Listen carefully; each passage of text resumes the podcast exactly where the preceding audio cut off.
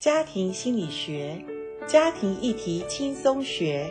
大家好，我是台湾真爱家庭协会执行长袁英珍老师，欢迎大家收听，一起来学习。很高兴我再次为大家邀请到台湾真爱家庭协会的严玲珍副理事长，严老师您好。阿关你好，听众朋友大家 好。哎呀，接连几次啊，听听严老师哈，跟我们来谈一谈青少年，我们也好过多了啦哈，因为不是只有你家的青少年才是这样啦，哦，你家的青少年现在的这些呈现呢，其实是发展过程当中一个正常的表现。没错嗯，其实人的发展大概都大同小异，因为每一个人都是从儿童期到青少年，青少年到成年人。嗯，青少年是一个美妙孩子从儿童到大人中间的一个转化期。嗯那这时候我们说登短郎嘛天，哪登短郎都是有时候也是危险的哈对。那对父母在这个期间真的需要学习，嗯比孩子更早去学习。嗯，在你的帮助之下哈，伊那邓鬼体料就变成一只美丽的蝴蝶了哈。真的，那时候比较你可以放心让他学飞了。是，不过就是很多的家庭，自从孩子进入青春期之后，家庭的气氛就不好，常常就是回来孩子呢，那你你讲个他，哎，还没讲，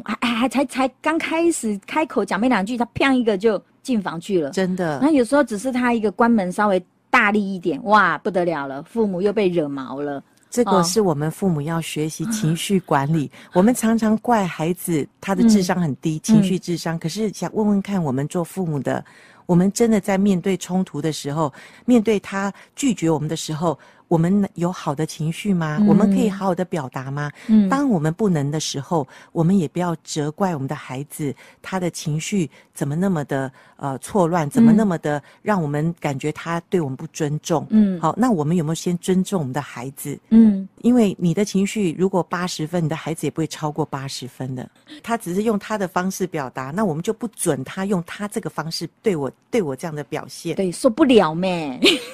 那我们就要想想看，到底我们自己发生了什么 问题？哦，所以呢，这一集真的是我们要共同来学习哈，就是亲子之间的冲突。常常我们会冲突，就是因为觉得他变了啦，小时候都不是这样乖哎、现在讲什么都不听哎、有时候那个儿子可能比比爸爸还高，吼、那个脸看起来是被跟我学派哟，哦那个什么样子啊？哇，那这样子已经到了很严重了。我哦觉得从我们小事情上，我们其实就应该好好的去问他一些话，对话嘛，嗯对话。嗯嗯因为青少年也有一个问题，他不止冲动，而且他意志坚定。嗯有的时候让父母就是觉得，我以前跟你讲不行，你还听；现在讲不行，你就偏偏不听，而且意志坚定。嗯所以这时候冲突就来了，嗯就是变成我们父母的力量跟孩子的力量是一个对视的在力对量。峙，啊以前小时候都被我压下去啊，现在压没错 压不下去。这就是让父母很抓狂的时候。对，而且压不下去，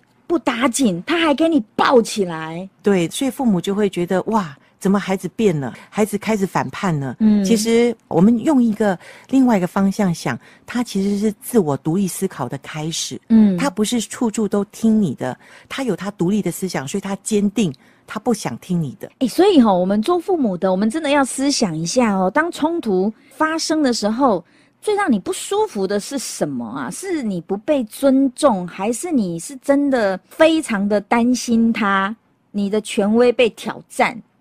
没有错，阿关，你讲的很好。其实就是先想一想，我这时候跟他冲突的时候所带来的负面情绪是什么？嗯因为我们没有学习过去了解自己真正里面的感觉是什么，我们只是发现情况不对，两个人在那边冲突的时候，我们就开始想要一个比一个呃力量更大，想要压过他。嗯嗯嗯嗯可是我觉得这时候都会变成双输，嗯亲子之间的关系就破坏，嗯然后父母更伤心，嗯父母伤心之下又更想要压迫孩子或者控制孩子，嗯可是孩嗯子嗯逃得越远。是那这就是青少年冲突里面，其实是父母不想见到的，是可是它却发生了。是对，这个冲突如果没有处理好的话，它真的可能带下很大的影响。哎，像错曾经我就有朋友，他就是在那个冲突发生之后，他就是把他女儿赶出去。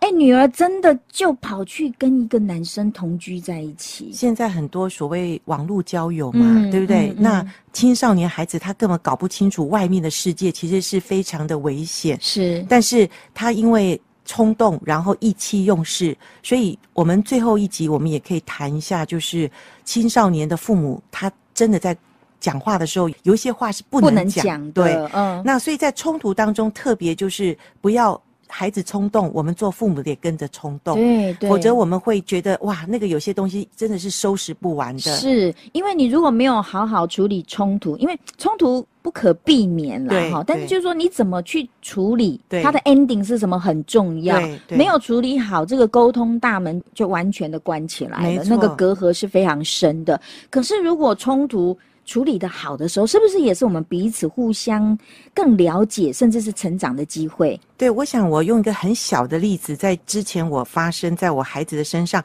我三个孩子最小的那个儿子哈，在他快十八岁的时候，他就跟我讲：“妈妈，我要去打耳洞。”嗯那我就心里想，男生打什么耳洞哈？可是他说哥哥以前有打，说真的，我那个大儿子他在十七岁的时候也是不听我的劝告，结果就去打回来。你说不行，他还是打就对了。哦。对，那我觉得那时候我真的是很想跟他冲突，可是呃于事无补啦，哈。那他就打回来了，嗯打回来就两个耳耳朵就是呃都有耳环嘛，嗯男生嘛。嗯，那所以老三看到了，他到了那个年纪，他也想要跟哥哥一样。可是我学习到，跟孩子、青少年孩子沟通的时候，你不要去。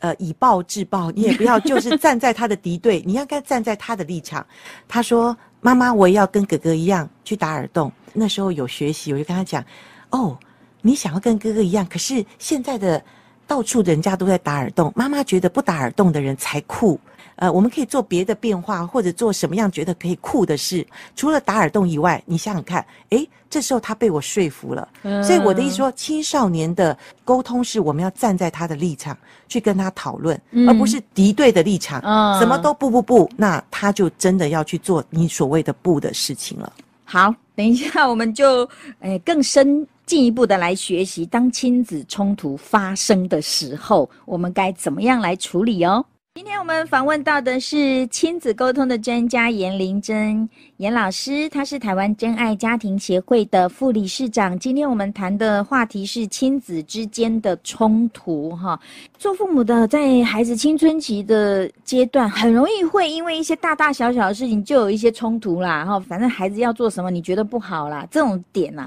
还有现在就是最容易因为孩子使用三 C，以前没这个问题。是是以前我顶多是在那里看爱情小说，妈妈说好了啦，吃饭了啦，不要一直看了哈。对那但是现在的孩子有些是那个重度的三 C 使用者，这个也常常引起家里的冲突，对不对？其实我觉得这都是事发有因的。我常常坐在大众节育系统或者去吃饭的时候，看到有一些父母。在孩子很小，其实在三岁，可能他都还不太会用手机的时候，就拿着手机就给孩子一个手机在那边玩，那时候是玩。嗯，那我都觉得为什么那么早让孩子接触这些？我觉得很多的事情都是我们父母可能你那时候不知道，可是我真的觉得。在孩子小的时候，可以带他去外面踏青，可以去嗯大接触嗯大自然。可是我们却把三 C 当做我们的保姆，嗯嗯，让他玩一下，我们可以安静一下，让他在餐厅里面不要闹，我好们好就吃顿饭。对，呃，孩子一旦接触，尤其青少年，他会说别人都有，我为什么不能有？嗯嗯嗯记得我的孩子青少年的时候，就是我们都不是说禁止，但是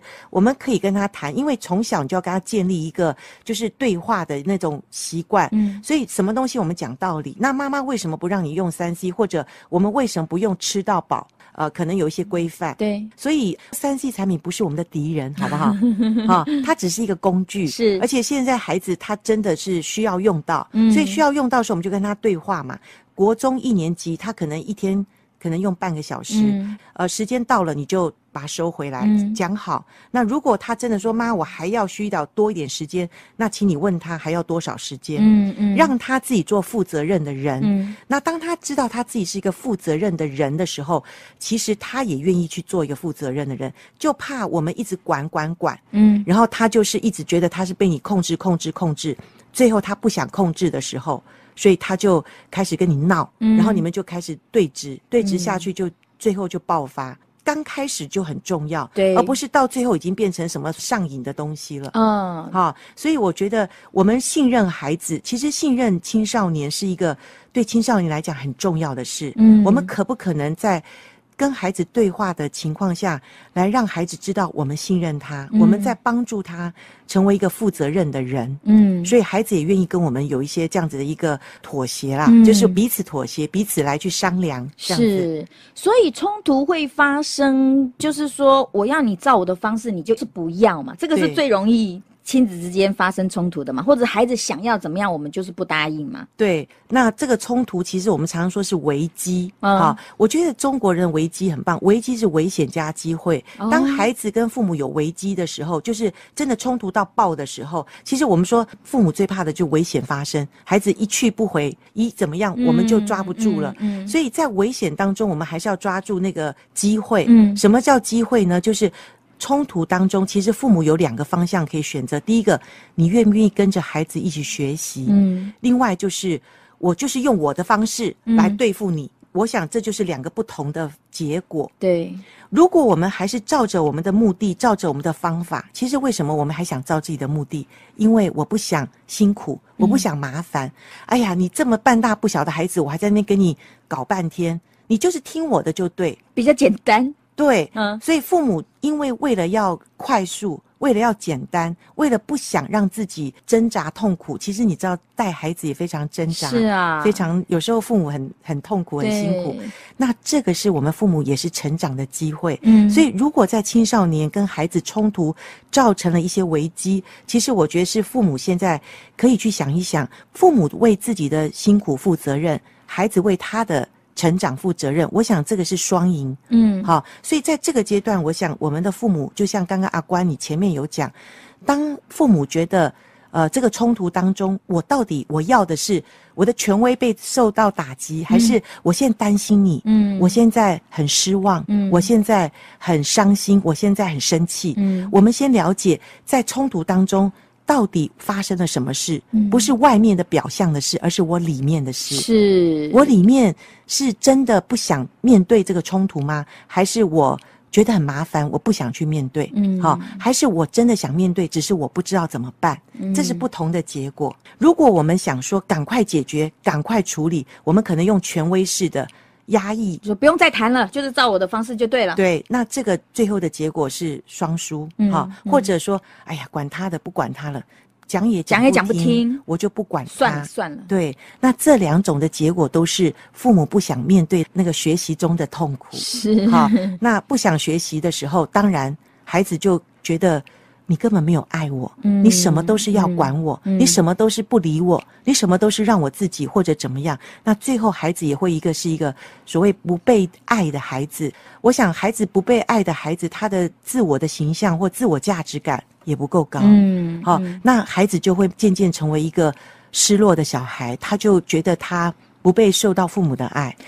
所以这个很重要。我觉得最可惜的是，绝大多数的父母，你是爱孩子的，你明明是爱他的，可是你让孩子感受到的只是你想要掌控他，你不信任他，哈，你想要他走你要他走的路，孩子的认知跟你本来的动机是完全不同的。，对，那因为我们父母不太想要学习嘛，我们不太想要去呃知道自己里面到底发生了什么，我们也不想去想自己的问题在哪里，嗯嗯嗯所以我们不让孩子去呃得到快乐的时候，其实父母自己也没有快乐，嗯父母也会觉得说我养儿育女好辛苦，嗯我真的觉得这个孩子真的不受教，我觉得这个孩子不是我所喜欢的，所以当孩子也觉得他不被喜欢的时候，你想想看，父母也很难过，孩子很难过，彼此的关系都很焦虑，也很挫败，嗯，那就陷入在那个权力之争，然后养儿育女真是一大负担。哇，是啊，应该是甜蜜的负荷，不应该是痛苦的负担啊。 所以，我们下一集来呃学习如何我们要成为帮助孩子可以成为情绪主人的父母。那你要帮助孩子成为情绪的主人，我们自己 可是要先学会当情绪的主人。好，下一集我们再一起共同来学习。谢谢严老师。